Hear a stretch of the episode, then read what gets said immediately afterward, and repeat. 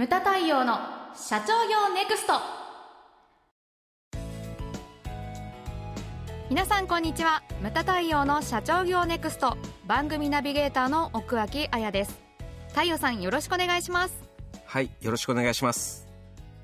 はい太陽さん、はい。えー今回はですね、えー同じ失敗をしない方法というテーマです。そうなんですよ、はい。うん、失敗っていうのはね、あのー非常にこう前もねこのテーマでちょっと話をしたと思うんですけれども、なんていうか失敗から学ぶことっていうのは非常に多いんですね,、そうですでね経営っていうのもそうだというふうに私は思うんですね、うん。で一言で言うと経営っていうのは経験の科学だとはい。いうふうに思うわけです。おー。うん、でどんなに知識があっても勉強できても論理的であっても経営がうまくいくかって言ったらこれまた別の話なんですよねだからその経営っていうのはその成功の体験っていうのも非常に必要なんですけれども、うんうん。失敗の経験っていうのも数多くした方がいいのかなとうんうんうん。いうふうに思うわけですよ。はい。うん、でこえーとこれからですね、はい。ちょっと話をするのが、私が今まで無門塾とかを見てて、はい。ちょっと失敗をしている会社というか、どんな失敗があるのかをうん、ちょっと考えてきたはわけですよ、はい。7つ、い7つそれをちょっとやっていこうと。はい。で一番最初は何かって言ったら、えー、とこれ前回話したことですね、うんうん。時流に合わなくなってないかはいはい。っていうのが、えー一つです、はい。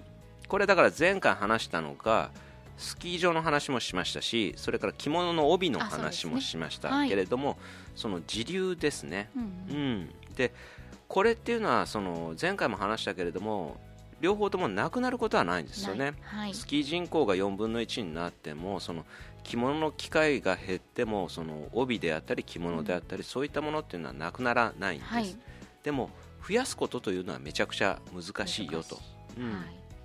前回も言ったけれども、まあ、商品サービス、それから売り方すべてを変えるぐらいな大胆さはい。を持っていただきたいんです、それがだから社長としてできるかできないか、うんということの、えー勝負になってくると思います、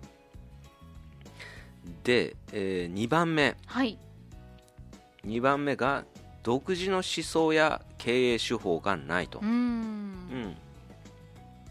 これだから一言で言うと、はい。偽物が本物を超えることはないと、なるうん、言うんですよね、い。だからそのベンチマークとかいうのがあってもこれはセミナーの中でもよく言うけれども、その独自性っていうのを付け加えていかなきゃいけないと。うんそうしないとその本物を超えることっていうのは本当にないわけですよね。そうね。うん。だから日本車であっても日本の家電であっても、はい。これはね最初は欧米の真似だったけれども、うんそこに独自性を加えていって今はだから例えばその海外の人がその日本の、えー家電製品を買って帰ったりとはい。かするぐらいになってるわけですよね、だからそこまでに独自性を付け加えていく努力をしなきゃいけないと。はい。いうふうに思うんです、うん、これが2番目ですね、はい。で3番目が力を分散してしまっていると、ほう。ん、これだからよくありがちなのが、うん。あれもこれもというやつですね。うまあ分からなくもないですけどね。分からなくもないんだけれどもこれね、はい。ワンマンの社長にありがちなんですよ、あ出張行って帰ってきたと思ったらこれやるぞはいみたいなこと言い出して、おうちょっとまた社長が何か言ってるぜっていう っていう風になっちゃうんーですよ、はいはい。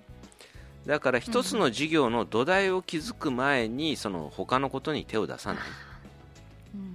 だってお金人物ないのが中小企業じゃないですか。ね。だからその社員が疲弊しちゃうんですよね、うん。だから力を分散してしまっている。これがだから長く続くとどうなってるかって言ったら人の問題が出てきてしまうんです、うん。非常に気をつけていただきたいんですよね。モチベーションの低下につながりやすいと。ね。えまた？みたいそうまたって、うん、だからちょっとその一泊置くとか、なうん。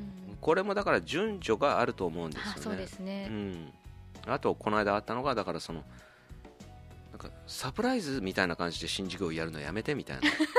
それどういうことですか？どういうこと？いやあったんですよ。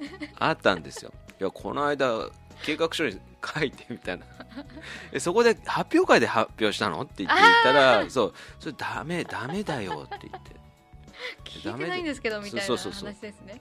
ざわざわざわっとしたみたいな。そそりゃそうでしょうみたいな。誰やるんだっていう話になるわけだから。だからなんていうかその根回し？はい。ここもだから緻密さが重要になってくるんですよね、うん。その何年後ぐらいにこういったことをやりたいんだよねって例えばそのか幹部会議とかで話をしてあそう,、ですね。それその上であの計画書に書いて、はい。発表会で全社員でお披露目をするわけだけれども、うんはい。その区間の間にその幹部から全員何らかの形で伝わってると思うんですよね。それが幹部の仕事じゃないですか、社長がこういうのやりたいって言ってんだよね、みたいなのだからお昼食べに行ったところとかいろんなね、場面場面で部門ごとのその会議であったりとかそういった話す、うん。そういそういった広まる区間も必要だと思そううしね。はい。サプライズでやるなと新新事業を。なるほど 何ですかねその社長としてのなんかあったんですかね。こういやまあサプライズ。みんなこう驚かせたいみたいな。こんなことうちやってくんだみたいな。それは茶目っ気でも何でもないです。ある意味可愛いですけど、まあ可愛いけれども。まあでも実際本当に社員さんからしたらえーっていう感じですよね。そうなんですよ、だからその緻密さ。うんうん。だからこれは、えー、と2月号のあれにも書いたんですけどね繁栄の着眼点でも書いたんですけど、大胆さとちかつ緻密さなるほどそっかが必要になってくるんです、ある意味で大胆である意味で緻密にっていうね、うんうん。この両方が必要なのかなというふうに思うんです、はい。うん、4番目いきますよ、はい。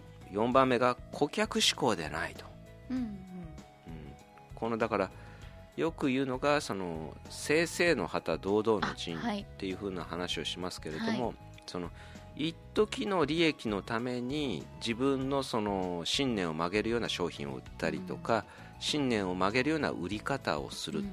それは必ずしっぺ返しが来るよと、このコロナ禍でもほらマスクの転売とかね。うん。あったじゃないですか、はい。うん、あとはううちが体験したのは第1回目の緊急事態宣言中だよね。私もリモートやって家にいたんだけどもほらあの食材とかを大手の会社あ宅配の会社に頼んでたんですけれども、びっくりしたことにテレビコマーシャルやり始めてはい。奥さんと見てたら、はい。テレビコマーシャルやってるよって。これ、うんうん。買えなくなるんじゃないっていうね、んんあのあの時はだからほらトイレットペーパーとかが買い占めとかにあってた時期って、はい。でそこではねトイレットペーパー買えたんですよ普通に。うんうんこれ俺たちが使ってるところでもなんか欠品欠品っていうのが相次ぐんじゃないの、うんうん。って言ったら言わんこっちゃない。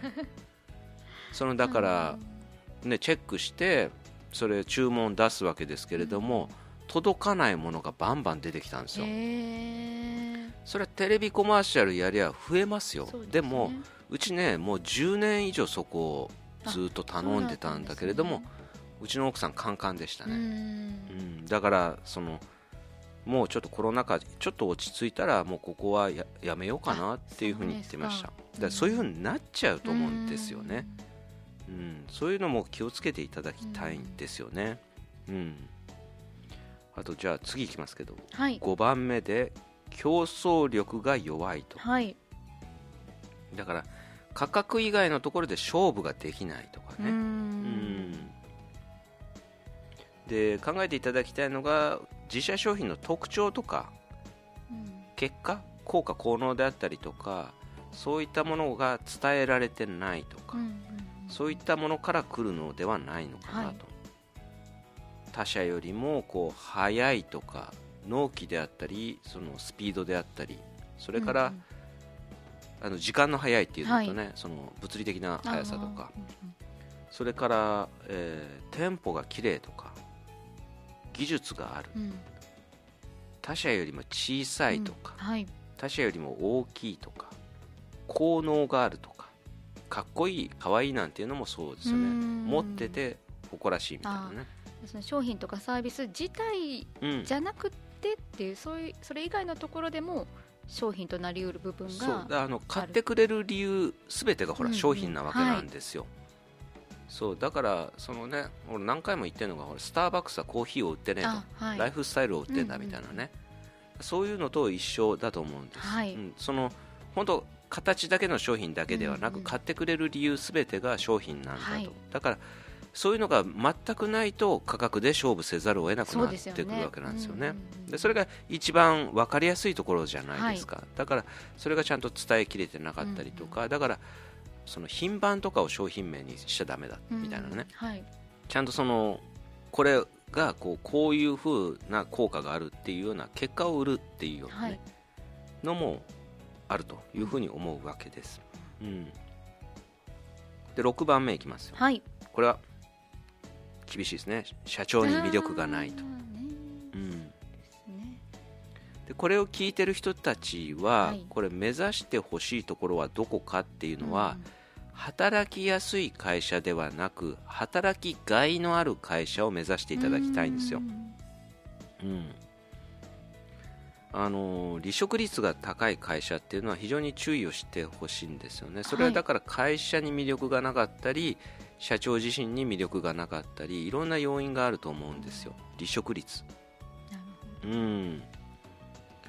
ただ単にこうなんか勤めやすいっていうだけじゃなくて、その苦しいこととかがあってもこの会社のためにとかこの社長のために働きたいみたいな、うん。何かしらのこう魅力があることが大事っていうことですかね。そうですね、うん。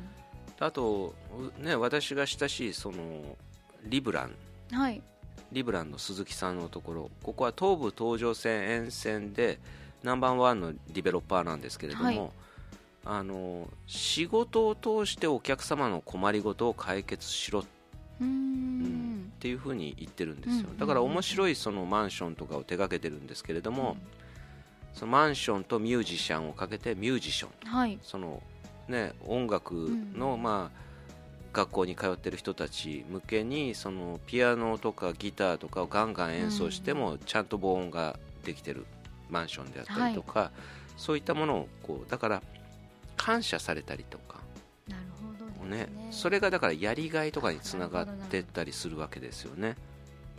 うん、そうかただなんか商品が売れてよかったとかじゃなくてじゃなくてそれによって、うん、あのお客様だったり社会だったりのうん。課題を解決そう。できているっていう、役に立ってるっていうか。そういうことですね。うん、それをだかうんうんうん。ら仕事を通してやるみたいな、うんだからうんその会社を利用するみたいな感じで。あ、ー。うん、だからなんていうかなそのだから従業員っていう感じではないと思うんですよね、うんうんうんうんあのパートナーってうんいうかそういうようなそういうようなそこの会社はそうですけどねパートナーっていうような位置づけみたいなね。面白い会社ですよ。鈴木さん自体まだ50代半ばなんだけれどももうあれなんですよね。会社にほとんど行かないそうなんですよ。あそうなんですか、うん、俺がいなくても会社が回るようにっていう風な感じでね。うん。ん、それでも回っていらっしゃるからすごいですね。うん。うん。ほとんど行ってないみたいです、うん、なんかお遍路行ったり 自転車で東北から帰って行けるって相当不在にしてるってことですよね。2ヶ月。そうですよね。2ヶ月。全国経営者セミナー出てきてでお鈴木さんどうもって言って話してていつからお遍路行くんですか？って言ったらあさって 日曜から行ってくるって言って。でそ投資打ちって言ってお遍路って時間かかるからはい。一回帰ってきてまた行ったりする人とかが多いらしいよそうでね。続きからまたスタートするって、鈴木さんは1回で全部、まあ、あすごい。2, 2ヶ月。ガチなやつですね。ガチなやつ。でうん。でしかもなんなんだろうな。道もその草むらとかを通ってたりしてたね。へえ。道なき道みたいな。い一回間違えて戻ったとかですよ、はい。うん。うん、だから気をつけていただきたいのがよくねその無門塾やるとほら1校目で、えー自己紹介するじゃないですか、はいで平気でいるんですよね、うん。まあ、無門塾じゃなくてもその全国経営者セミナーとかでもほら名刺交換する場がいっぱいあるところで、何やられてるんですかって言ったらほらこれこれこういうのやってますって言って、で一言ねそのいや社用産業なんでとか言う人とか結構いるじゃないですか。うんうんうんいやちっぽけな会社ですとか、うんうん。そういうのって社長が自体が言っちゃうとやっぱりそこに優秀な人が集まるかって言ったら集まらないと思うんです、だから言霊っていうのこうあると思うんですよね。ね。だからうん。言葉には気をつけなきゃいけない、そうですね。うん。まあ謙遜なんでしょうけど、うん。でもやっぱりまあ言わない方が全然いいですそうそう。そうそうよね。うんだだそんなねいや大変ですよぐらいでね、うんうんうん。いいと思うんですよね。そのそうですよね。ででも実はこういうところが面白くってなんていう話をされたら、なんか聞き手もすごい嬉しくなりますよね、うん。うんだって、うん、そのちっぽけな会社ですよって言ってる社長が3日間会社開けられるかって言ったらうん。全国経営者セミナー絶対来れないと思うんですない。これない。うん。そうですよ。そうだわざわざそこまで自分を落として言うつもり、うん。いやだそういう必要もないと思うんですよね。ないです、うん。うん、堂々と胸を張っていただきたいというふうに思うんです、で最後7番目はい。が、不慮の出来事に備えがないと、うん。うん。これはねもう昨今いろいろありますからね。そうなんですよね、うん。でだから計画書？うちでいう事業発展計画書、ちゃんと作成してますか？っていうことなんですね、はいでなんかこの間ね小池都知事があれでしたね BCP を作成してくださいみたいな、はい、うん。お店のモニターに映ってて、い。でその意味ないよねっていう話になってね、でこのコロナでさえ刻々一刻と状況が変わっていくわけですよね、でその中でその BCP を残すことがどれだけ必要なのかなっていうね。災害だって同じことっていうのは絶対ないはずだし、まあ、計画書があれば、うん。うんではい。BCP を作ってる会社は別にバカにはしてないんです。そうですね、ううん。んあればあれででいいんですけれども、ね。僕はそのなんていうか本当に重要なのは計画書、うん。そしてその後継者の手腕だと思うんですよね、自分もそうだけれどもその無駄学はうん何も教えてくれなかったですからね。で自分で苦労しろみたいな感じだったんで,、でそれがだから自分の力になっていくわけですよね、はい。うん自分でやらなきゃいけないっていうのが、その BCP あることによって逆に安心しちゃったりとか。うん、そっかそういうこともあるね。あると思うんですよ。うんん。でねそうそうなんですよね。だからそういうのを気をつけていただきたいなと。別にそのあってもいいけれどもうん。別になくてもいいじゃないかって僕は思いますね、うん。まあ、手腕をつけさせることの方が僕は重要だと。であとはだからその今回もそうだけれどもその失敗から学ぶことっていうのがはい。非常に多いはい。というふうに思うんです、うん。うん、ででもなんていうかって言ったらそのこのタイトルにもあるんですけど同じ失敗はしちゃだめよと、そうですね。そう。うんうん。していい失敗とだからしちゃいけない失敗があるわけですであとはだからその私も管理職になってその役員になって今トップになってるわけですけれどもそれでこうあるのが自分がその部下にやっぱり注意をしたりとかしした時に反面教師じゃないけど自分はもうそのミスはできないっていうね、意識ではい。やっぱり発言とかをしたりとか、そういうことによってやっぱり人間で成長していくのかなというふうに思うわけですよ。あやちゃんはなんか今年気をつけてることとかありますか？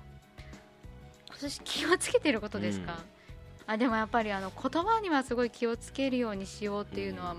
とても思います、ううん。結構勢いで言ってしまうことが多かったりするんですけどそこをこうい一回こう抑えてうん自分では悪気なく言ったつもりでも、相手にとってはそうじゃなく捉えられてしまったりっていうのが、まあ、結構あるだろうなというふうに思っていて、まあなのでそこを一回置いてこの人だったらどう受け取るだろうなっていうのを考えてから発言するっていうのを今年は気をつけようと思っています。それあるね。はい、あります。